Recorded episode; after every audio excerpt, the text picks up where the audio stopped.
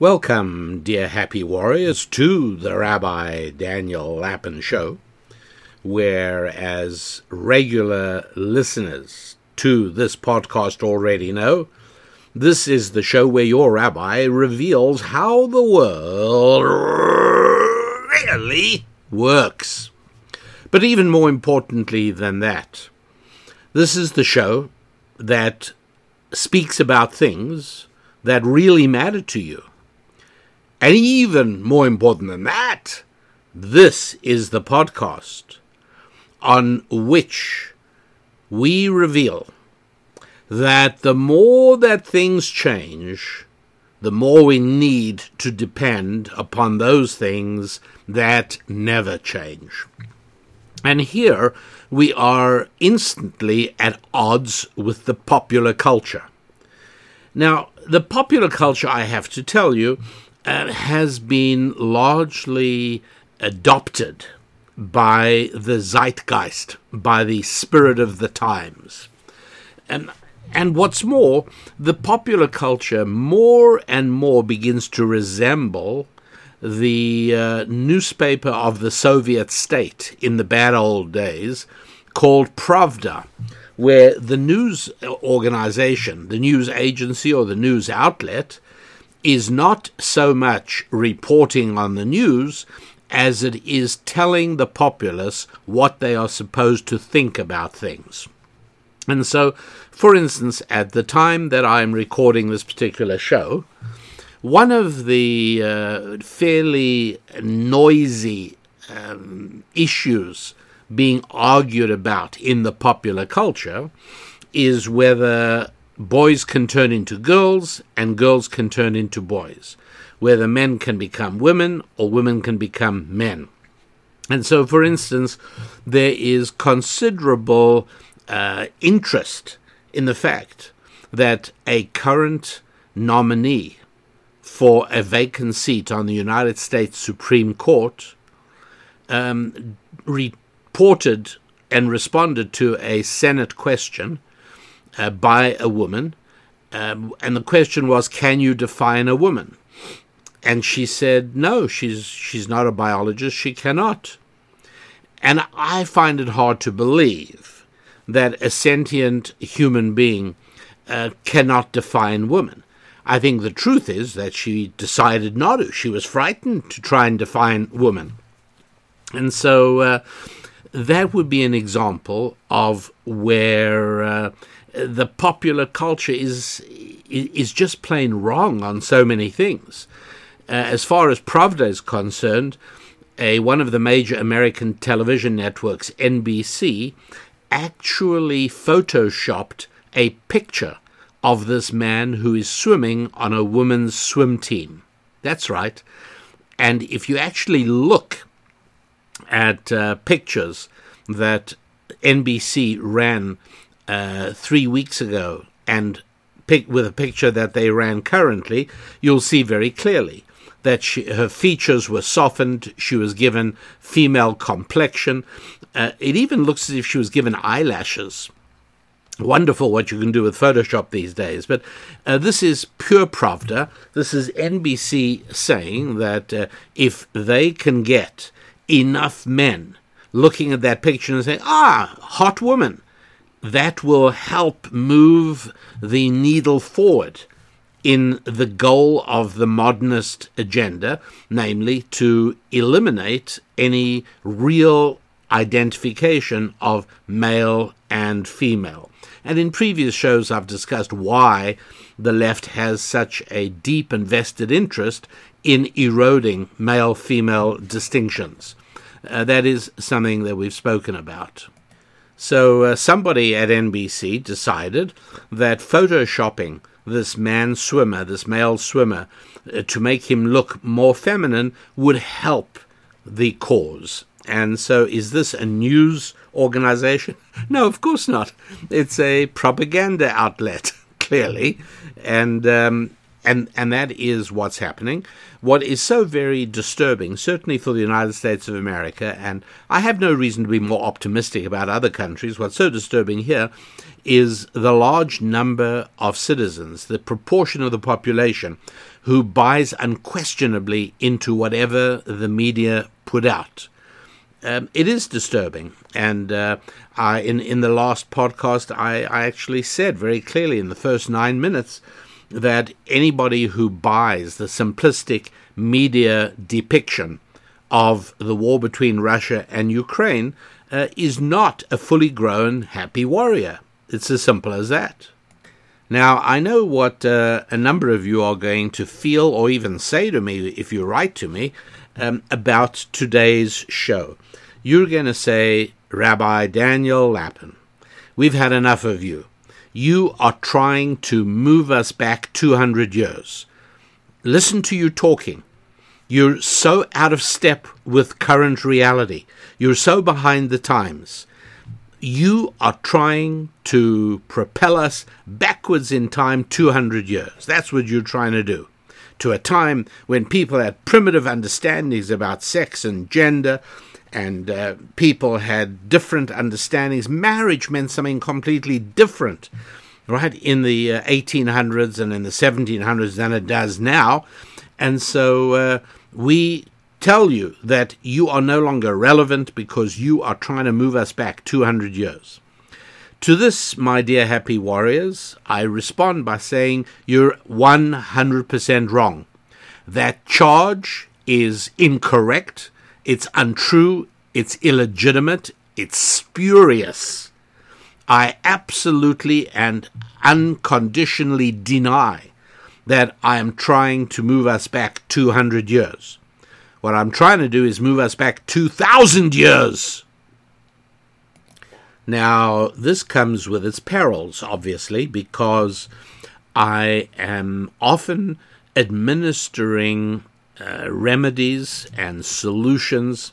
And you know, one of the things I always say is that I teach ancient, solutions for modern problems. That's what I like doing. I'm giving you ancient solutions for modern problems. And uh, that works a whole lot better than modern solutions for ancient problems, by the way. Uh, there's only one problem with ancient solutions for modern problems, and that is that uh, for many of us, it is too late. I'm, and the, the evidence of this, by the way, is the most poignant category of letter that I receive. Uh, it is the most poignant type of comment that I will see on uh, YouTube videos of lectures and teachings that I've given. It shows up with uh, great frequency and uh, it always saddens me, but I, I totally understand it. The response, the comment, the letter always says the same thing in, in different words, but the basic message is where were you when I was making these wrong decisions 20 years ago, 30 years ago, uh, however many years ago? And uh, I totally get that, I understand it, and uh, I, I, I know how painful that is. Uh, one of the most painful words in the English language is regrets, and it's a word that is derived from the Hebrew, uh, and it's a it's a word that has extensive usage in the Hebrew scriptures because it is so much a real part of living. And that is that we very often discover only much later the mistakes we made much earlier. Right? In many ways, it's one of the enigmas of life. But uh, it need not be fatal because available to each and every one of us was information. Right? There were bad mistakes I made when I was young, and uh, partially I would have to say I knew better, and partially uh, I have to admit that had I sought out counsel, I had access to many people who could have given me ancient solutions to modern problems. There were many people. But uh, for so many of us and so many of the people who write in saying, Where were you when I needed to make these decisions and I made the wrong ones 20 years ago? Um, the answer is it's still worthwhile knowing. First of all, sometimes on some level, to a limited extent, it is actually possible to uh, to repair, to put things right, or at least to make a measure of improvement. Uh, secondly, there are younger people to whom you have access. There are younger people over whom you may wield more influence than you realize. And uh, it's hugely helpful for these people to hear from you an understanding of the mistaken direction in which they are being sadly tugged, and for you to be able to provide at least some insight into how the world really works. You know, as painful as it is for, for all of us, I often say that uh, the overwhelming majority of today's financial problems are the result of bad choices we made yesterday. And it's absolutely impossible for an honest person not to agree with that. If you're suffering financial stress today, recognize that it's because you made certain bad choices yesterday. Somebody um, commented on a, uh, uh, a podcast that I was a guest on, and I, I made I made this this point. I was talking about uh, why uh, Jews have traditionally been disproportionately ranked among the wealthy and successful, and uh, I've explained the uh, the teaching and the understanding. There was a part of Jewish tradition that helped people, and this, of course, is the topic of my books, Thou Shalt Prosper and uh, Business Secrets from the Bible. It's the essence of the 10 part video training series on my website called the Financial Prosperity Collection. Essentially saying, look, here are the principles that you would have used. Were you not making mistakes yesterday? These are the things you would have known and acted on. And now, whether you are Jewish or not, here they are available to you. Can you turn the clock back? Obviously not. But can you make the right decisions moving forward? Absolutely yes. And will making the right decisions moving forward give you a better future than you might have had otherwise? Yes, no question about that. And it's not too late. Uh, that's why I encourage people to go to my website I mean, for heaven's sake, the information is available, not broadly and not widely, but if you want to bring into your life some of the financial pr- principles and the secrets to making money that have been part of the tradition of the people of Israel and the full explanation for why they have been disproportionately successful then you absolutely want to get hold of the Financial Prosperity Collection. You absolutely want to get hold of the books Thou Shalt Prosper and Business Secrets from the Bible.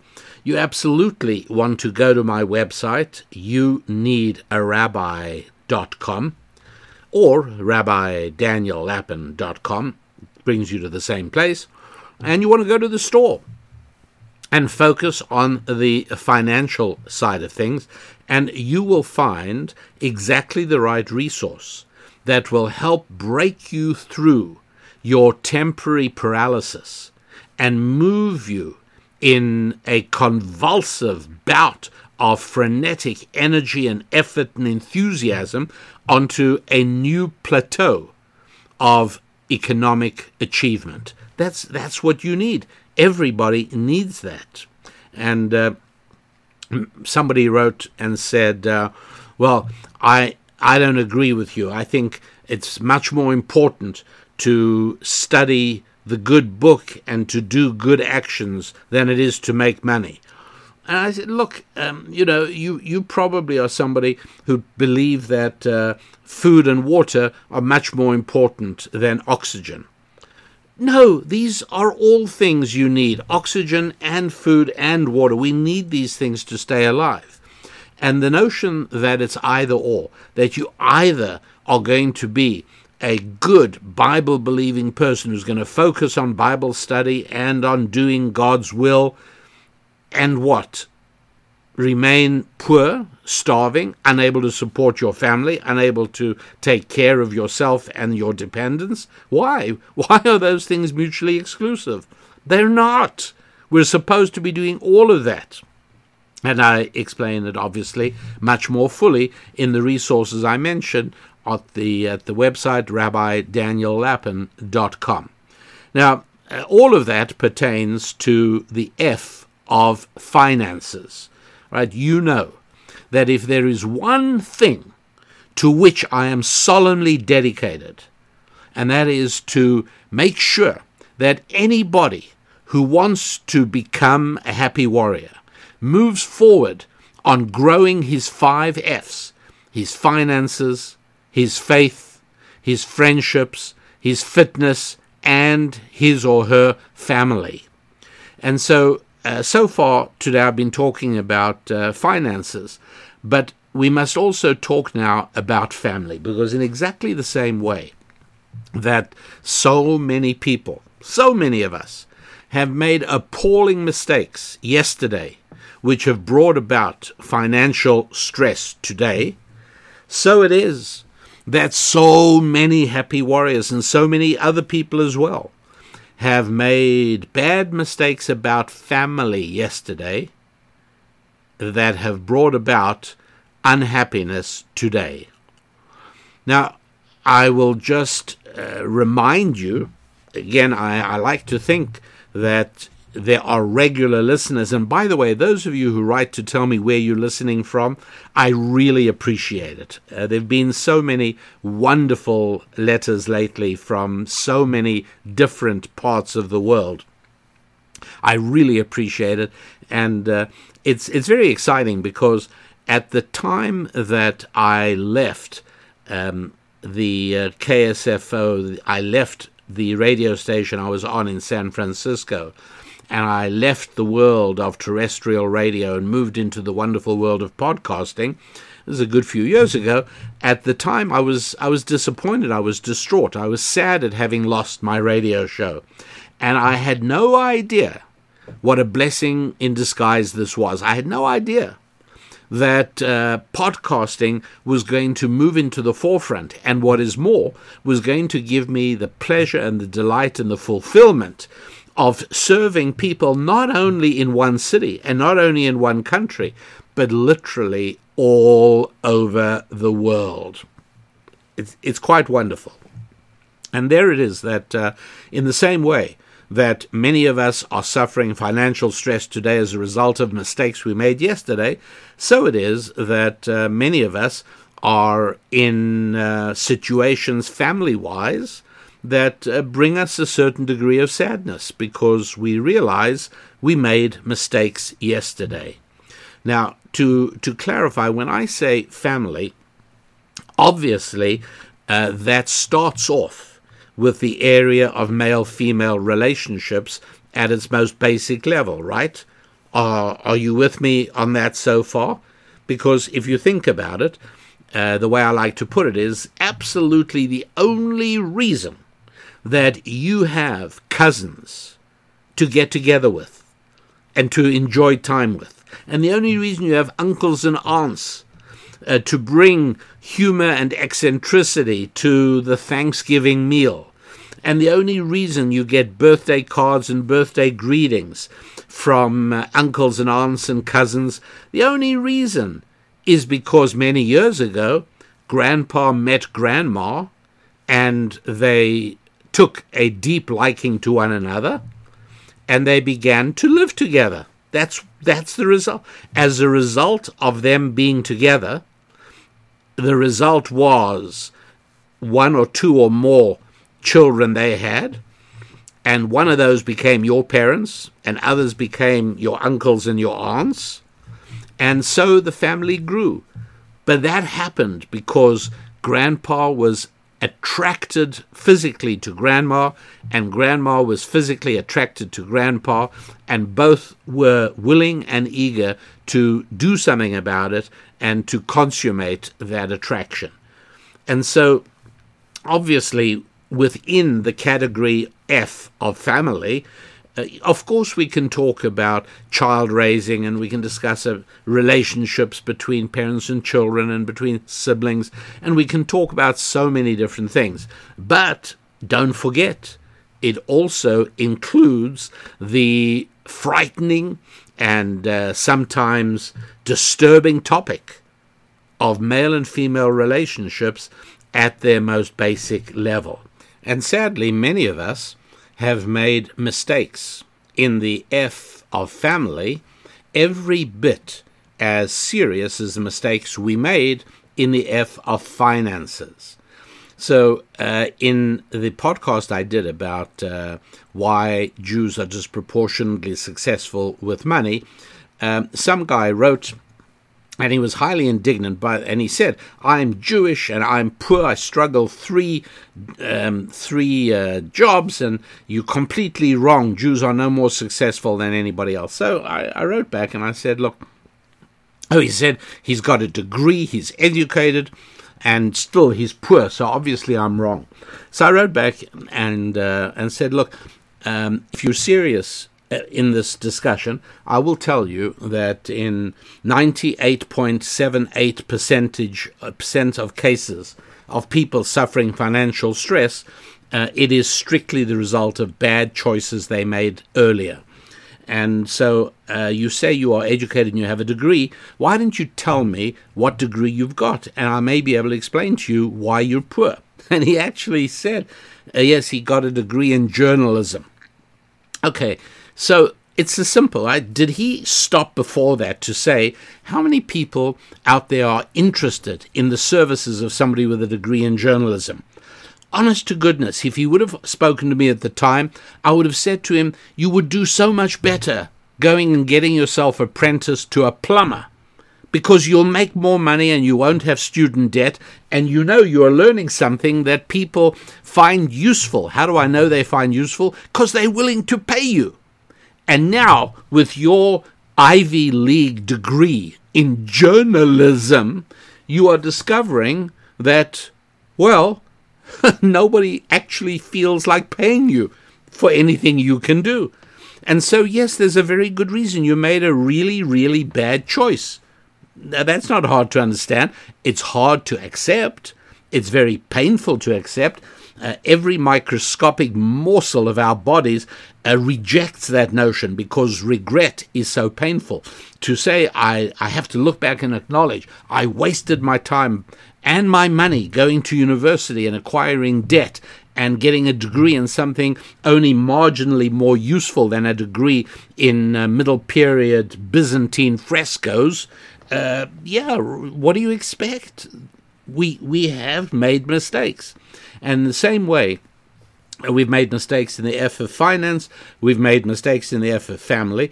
Uh, it's just that sometimes the F of finance is a little easier to see than the F of family. And uh, I, I am going to actually give you an example now. And I, I really did think long and hard about this, my dear happy warriors, uh, because I, I recognize that there are going to be a number of listeners for whom this is going to be painful.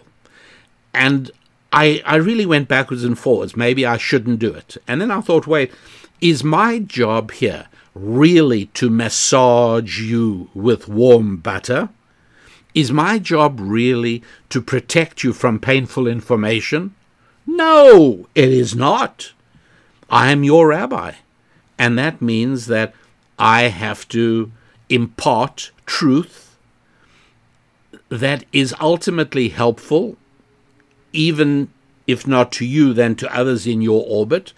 And so uh, I, I think enough of you all to believe that you are capable of hearing painful information, not necessarily enjoying it, but hearing it. Right, and so in exactly the same way that many people can hear, you know, um, you were really, really wrong not to start serious savings as soon as you started making some money. You were really wrong not to start serious investments when you started making money. And it's painful to hear that for somebody who hasn't done so. It's very painful. There's no question about it. But it is the truth. And uh, knowing the truth is important. There is value in being enlightened. And there is certainly value in knowing something so deeply and with such painful passion that you are more effective at communicating it to other people whom you could help. So, all of this is by way of introduction. Uh, to something that I've spoken of in different ways before.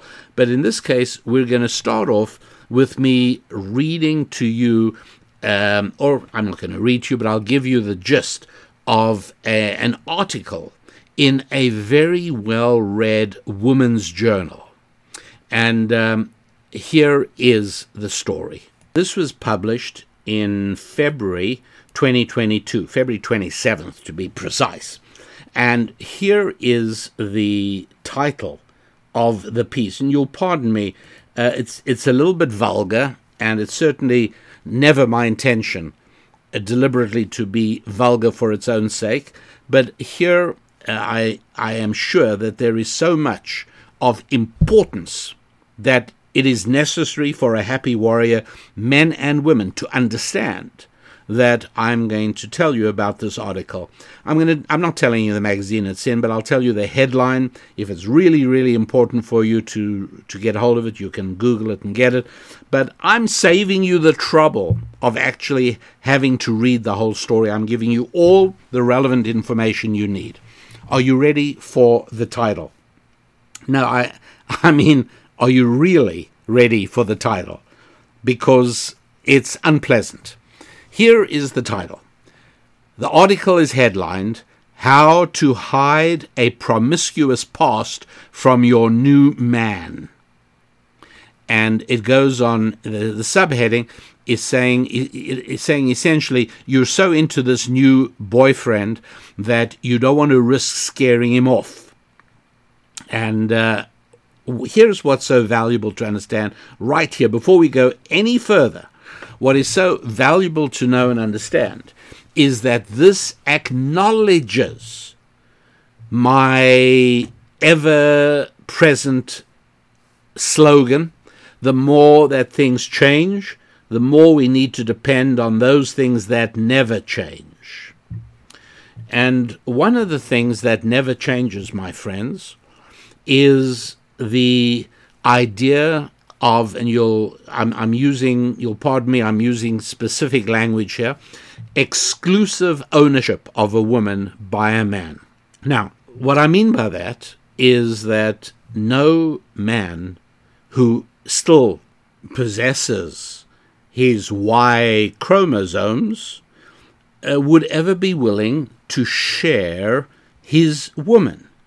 That's just not something that is part of men, and what is more, that is always how it was, and that is always how it will be for as long as men walk the surface of this planet. I, am not trying to sound uh, hyper dramatic here or anything. It's just, it's a basic reality. Now, uh, is it true that men have been encouraged to try and tamp down that instinct in themselves? Sure. The popular culture is trying to demasculinize men all the time. But an essential part of masculinity is exclusivity over your woman. It is also true that uh, women desire to be possessed and owned, if you like, by a man. And that is why it is that uh, it is quite common for a woman to say to her male lover, make me yours, or I, I want to be yours, or, or, or take me.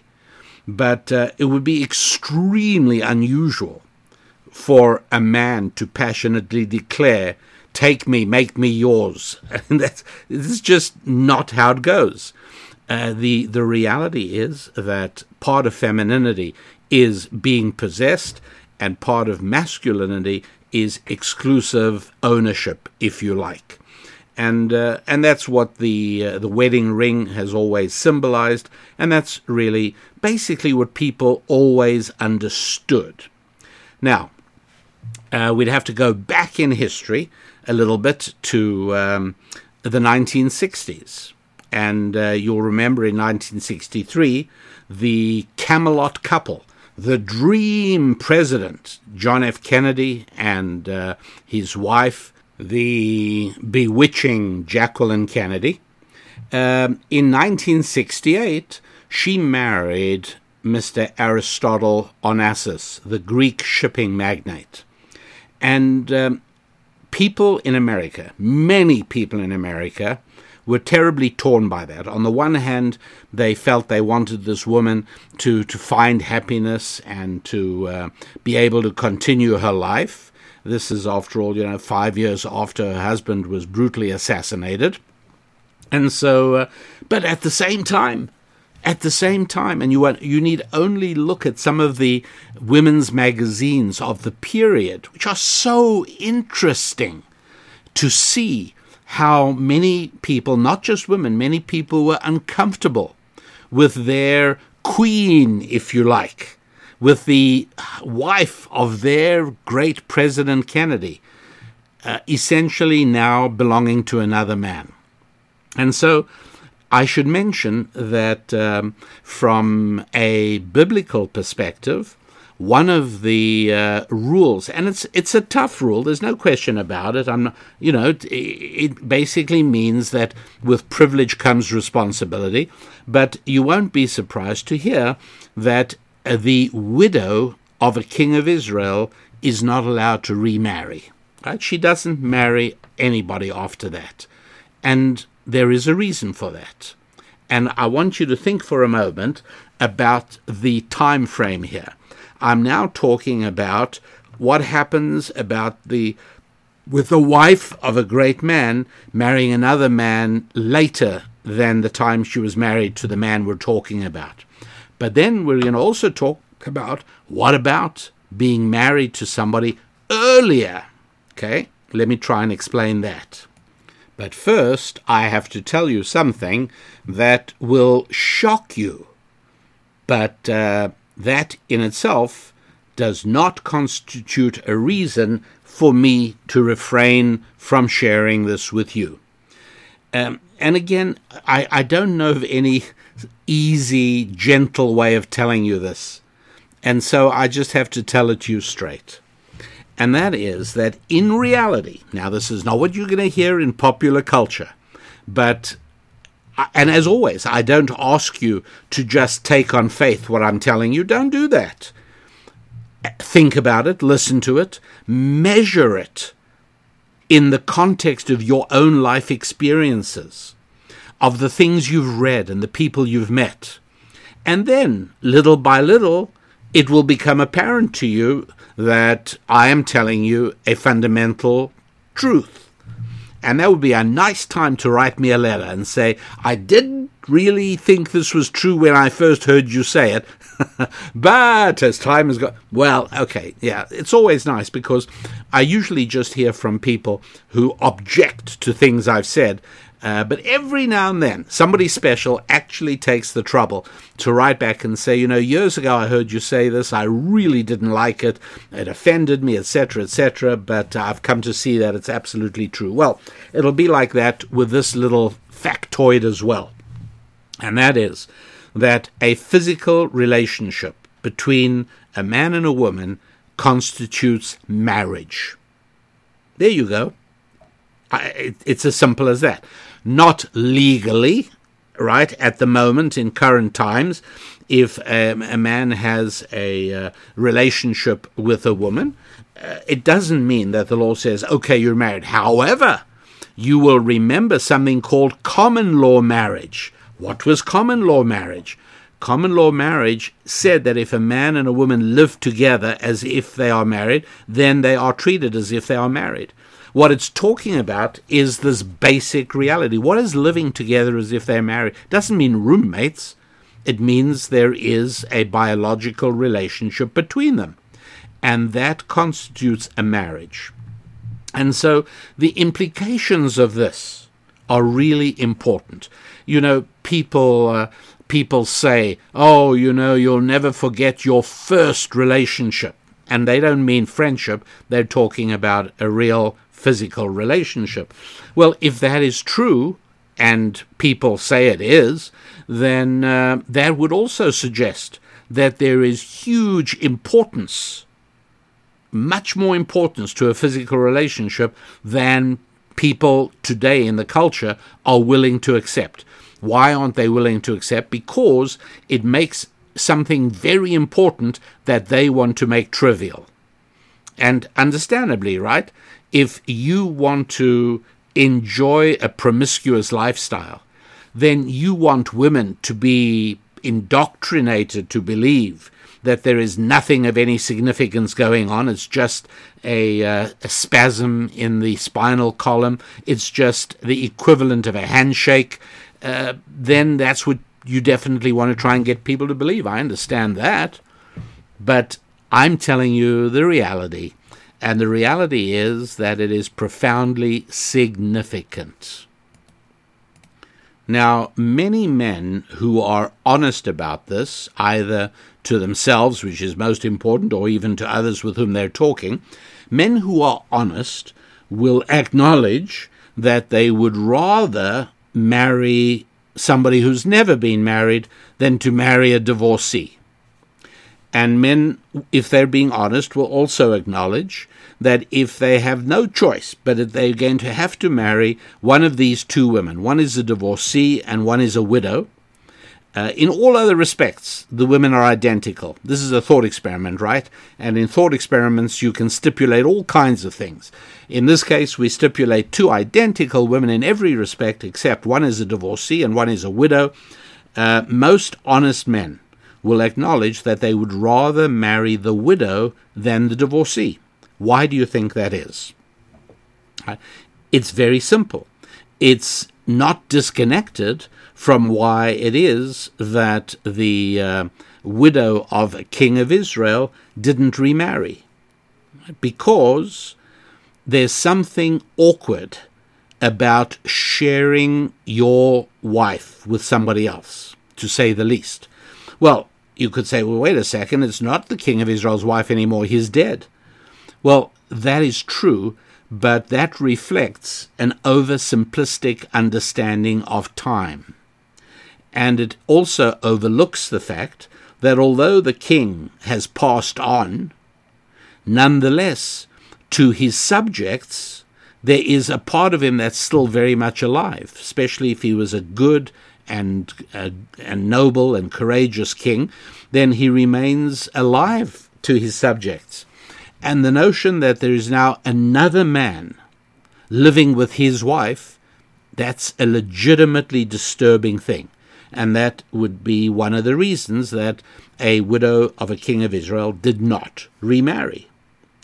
Now, let's imagine that for one reason or another, let's say the king was alive, and now another man lived with his wife, right? That would be intolerable, unthinkable. In many cultures, that man would be executed. Why? Because it is not acceptable right, for a man to share his wife with another man, and certainly not a king, because that throws tremendous doubts onto what sort of man is he. So, if we develop a slightly more sophisticated understanding of time, then we can talk about what is it like for a man, let's call him Tom, um, whose wife lives with another man before, during, and after his marriage, Tom's marriage to her. You got it? And so, you know, time is the variable here, but there are realities that transcend the time. And so, how's about um, Tom dies, and now the question is, can what about his widow remarrying? And the answer is no problem because Tom's not a king. Tom's just a regular guy. It's not as if the eyes of the nation are on him, just as, by the way, the eyes of America were on Jacqueline Kennedy, who became Jacqueline Onassis late in uh, 1968. The eyes of the world were upon her. And did that sort of lower the feeling that people had about her late husband, President? Yeah, obviously, on some level on some deep level, yes, it does have an effect. So, going back to Tom, in the case of Tom, if another man lives with his wife after Tom has m- moved on, he's, he's, he's dead, okay, that's okay. How's about now if somebody lives with Tom's wife while Tom is alive? That's unthinkable. That's appalling. That's the worst. Now let's move a little earlier. What about if somebody lives with Tom's wife before Tom marries her and she becomes his wife? Now, the popular culture view of that is hey, so what? Who cares about it? Nobody's business. It doesn't matter. It's irrelevant. But what I want to show you is that even people on the left, even those who are trying to remake the culture, and they know that if they really want to make, remake the culture, they have to remake it in all the five F's. They've got to change what people think about faith. They've certainly got to change what people think about finance. They've got to change what people think about family. And they've got to change what people think about friendships. Not an accident that uh, in the old Soviet Union, while Pravda was giving you the news, it's no surprise that uh, under a Marxist worldview, marriage and family are utterly devalued. Friendships are turned into things of suspicion. Um, and uh, you worry that every friend has become an informer. And uh, certainly, finance, nobody should have private and independent finance. It's all got to come from the state, and so on and so forth. We all understand that. And so we are talking about some very fundamental truths. So after Tom dies, another man lives with the lady who was his wife, no problem. During Tom's marriage to the lady, she absolutely would be terrible if she lives with another man. It would be a betrayal of the worst sort. How's about if she lives with another man before she married Tom? And the popular culture says nothing, it's irrelevant. Tom wouldn't care, and if Tom's a modern, enlightened man, he should not care. And I, your rabbi, say, oh, yes, he does. Men are frightened to say the truth, and that is that most men would rather marry a virgin. They would rather marry what in Hebrew is known as a, a betula, somebody who has never known a man. That's what most men, but today they'd be frightened of saying that. Now, you might say, well, you know, who are you to make such a proclamation? Well, me, I'm just nobody. I'm, I'm just quoting from a magazine of the left, specially created for women. and so if I can't quote from there, where can I quote? Well, who says it's a magazine of the left? Well, interestingly enough, uh, this article has been available online since February the 27th, but um, recently, just in the last few weeks, it has acquired uh, a little preamble just before the article begins in in bold type in parenthesis uh, the following words. And by the way, when I first read this, I thought it was a joke. I really, I thought it was satire, until I verified that it's absolutely true. They mean it seriously. We recently received a credible report alleging that one of our writers carries significant amounts of Russian ancestry by way of her grandfather. After a thorough internal investigation, we determined to fire the writer and delete her articles. We consider the matter closed. Can you believe that? Part of the left's desire to classify people not according to the content of their character, not according to their own individual actions and achievements and sins, but to classify people by their connections to groups. Are you a woman? Well, no, I'm I'm actually the wife of a great guy and the mother of some other great people. Um, I'm not. My identity is not a. No, you can't do that. If you are a good leftist, you've got to have loyalty to your group, your class, and so it is. Um, this poor woman writer has Russian ancestry. Um, probably means she's Jewish and her grandparents immigrated here from Russia to escape Russian pogroms. Uh, that's my guess what happened. And the this magazine. So if if you had any doubts that we're talking about a left leaning magazine, this really does remove it completely. And so. Uh, the magazine article, as I told you, reads How to Hide a Promiscuous Past from Your New Man. In other words, this woman has been sleeping around, she's been behaving abominably.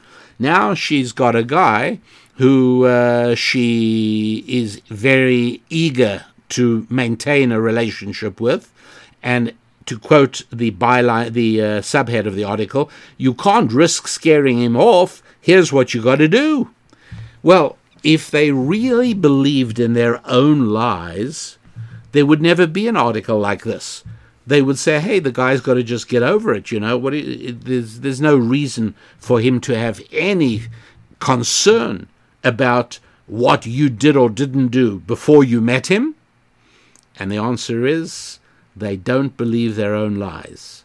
They understand that deep down, men really, really, really do care about your past life, ladies. They really, really do and that for that reason, uh, I whenever I speak to uh, young women, uh, I say to, I speak to groups in which there are young women.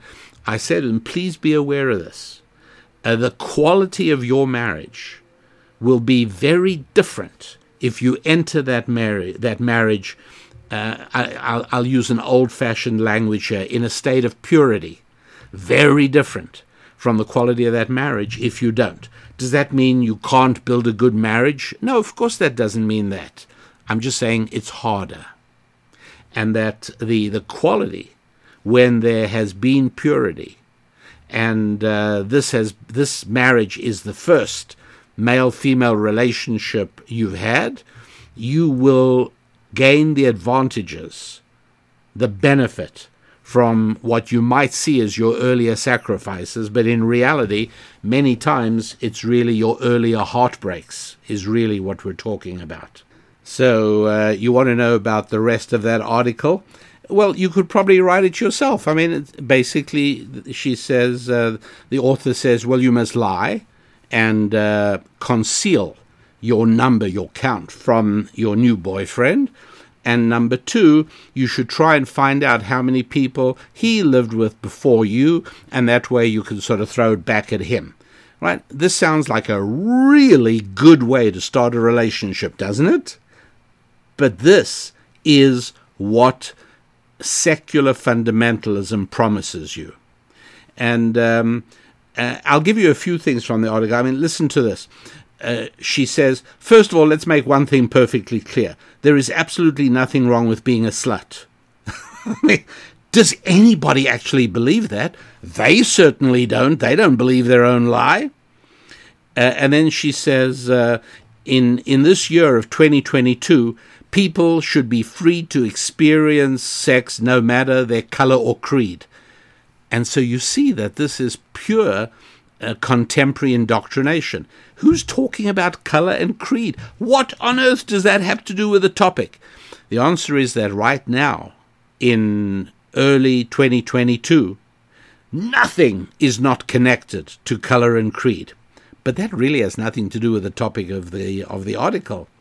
And so um, there, there it is. I mean, uh, the uh, her advice, and I'm reading literally from the article now. Her advice is to you: lie. Period. It's that simple. There, it's a you know lie. There it is.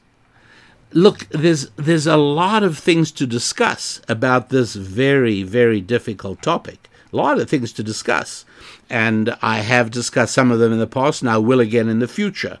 But uh, for now, you just need to know that yes, we have made mistakes in the past, whether it's with finances or with what I call family.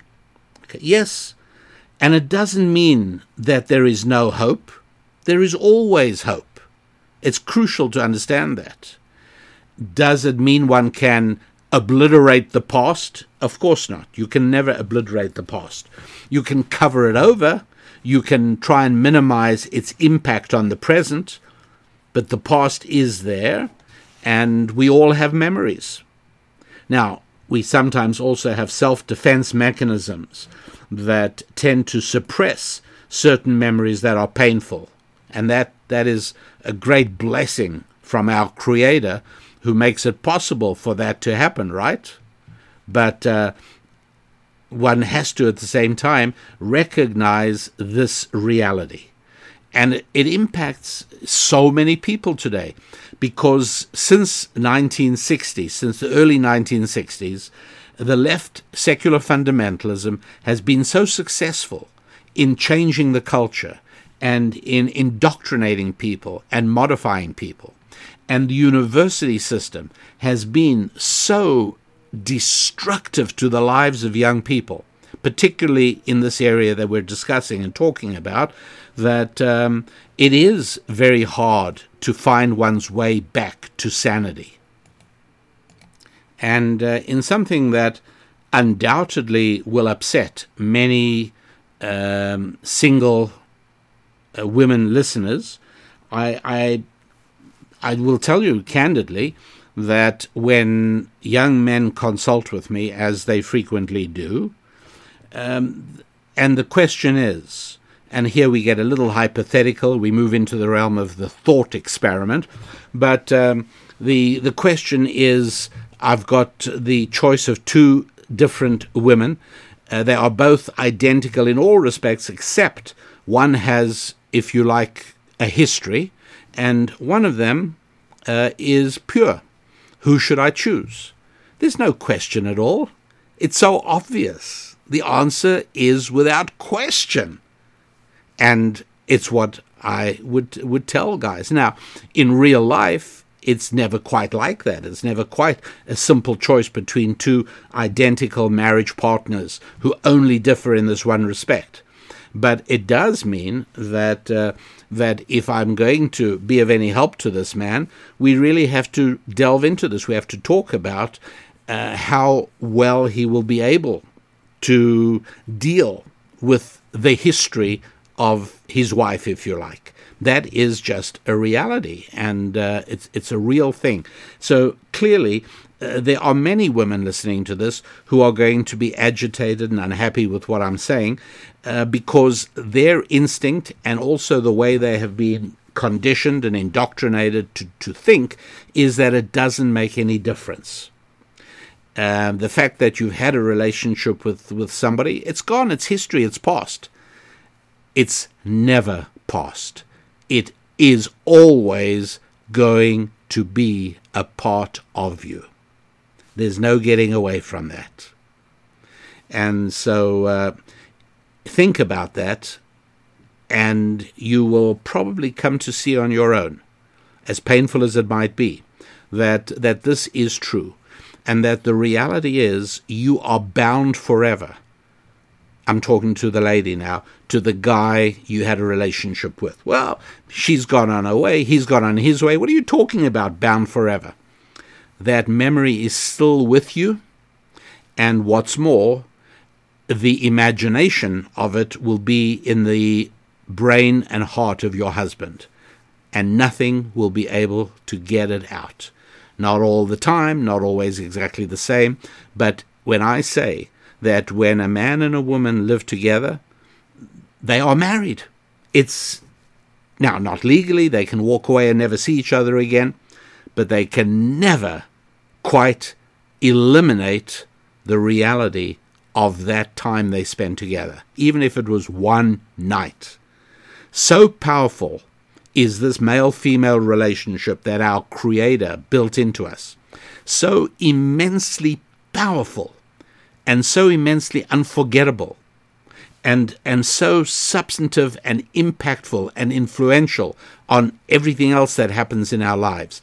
Every attempt we make to diminish it and to dispel it and to suggest, oh, it's nothing, I don't even remember it, you know, it doesn't work. It's not at all how the world really works.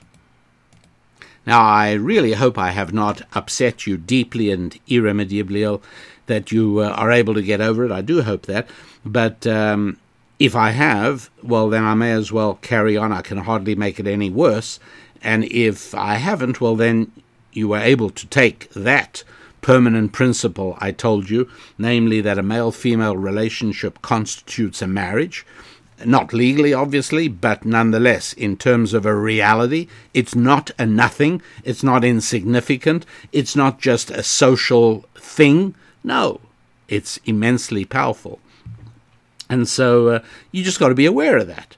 Um, here's something else worth being aware of. Remember, we were talking about that no man who's got a Y chromosome left in his body is capable of sharing his woman with another man.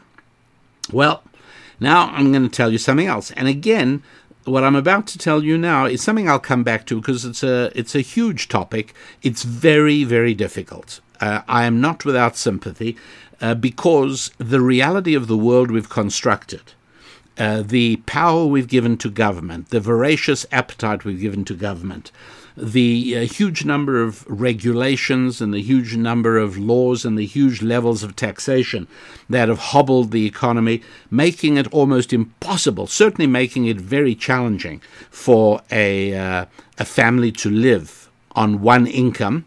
I, I recognize all this and I mourn it. I weep it copiously because it's such a tragedy. What am I talking about?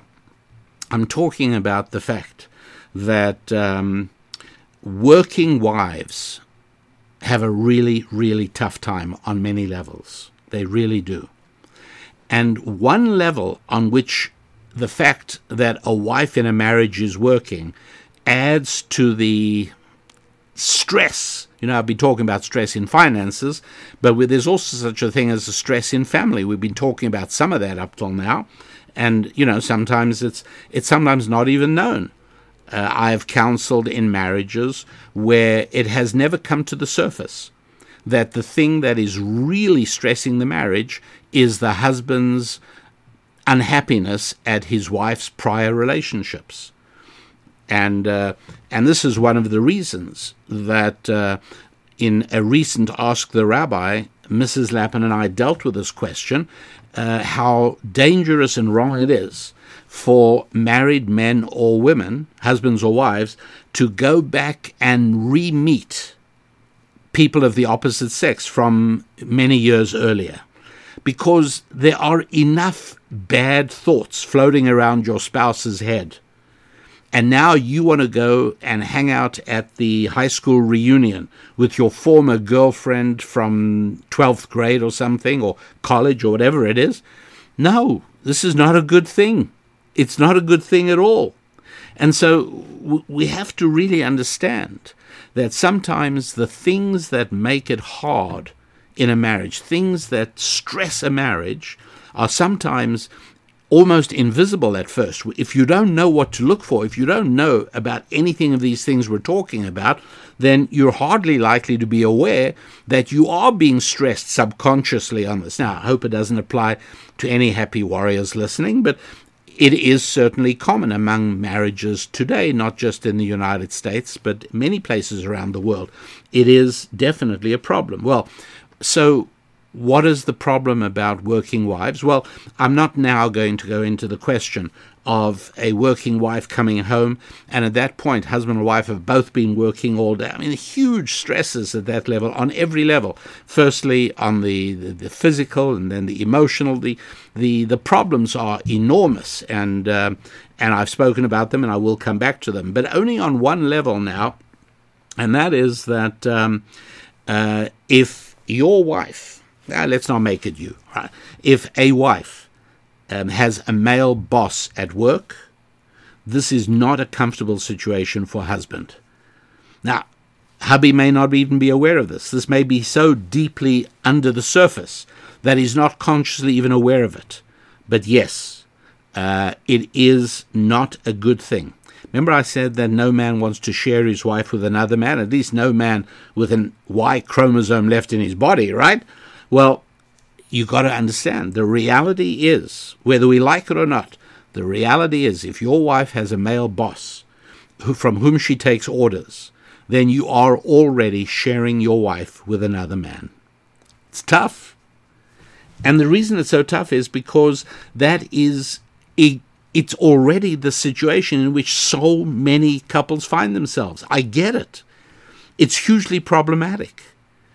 I'm not saying that there's no way of working around it. I'm not saying that there's no way a marriage can survive. Obviously, right? Large numbers of couples are, you know, situations where both spouses work. In many situations, the wife does have a male boss. I mean, I'm simply asking you to be aware that the good Lord created us as male and female, and there are certain structures in ancient Jewish wisdom that do not proscribe how we are to behave in the area of male female relationships. They describe the reality of male female relationships and the consequences that those realities have in our day to day lives, where we try to build successful relationships. So uh, be kind to me, happy warriors. I, I tackled difficult and painful topics today. All right, uh, give me credit for that. I, I didn't I didn't evade them. I've I've told you about them. I certainly hope that nobody is upset or offended or bothered or troubled. It's things to think about. It's things to be aware of. Uh, if you are still young enough to make these things part of your plans going forward, well, that's great. Then I've really done you a service. But for most of us, uh, those days are past.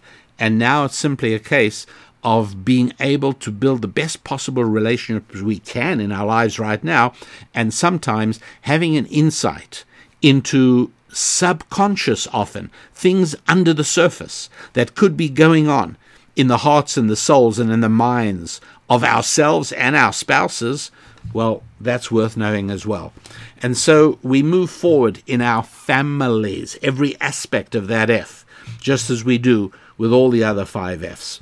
The website, as I said, is rabbidaniellapin.com, and uh, you there can join the Happy Warriors membership.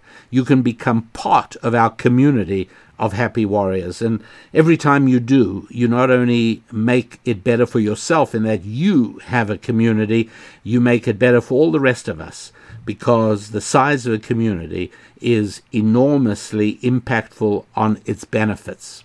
So I look forward to uh, seeing communications from you on the We Happy Warriors website, and I look forward to being able to interact with you as a new Happy Warrior member.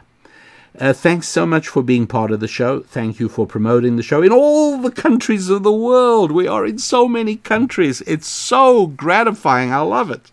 Thanks so much for all of that, and uh, thank you for being a happy warrior and carrying the credo of the happy warrior forward, far, and wide.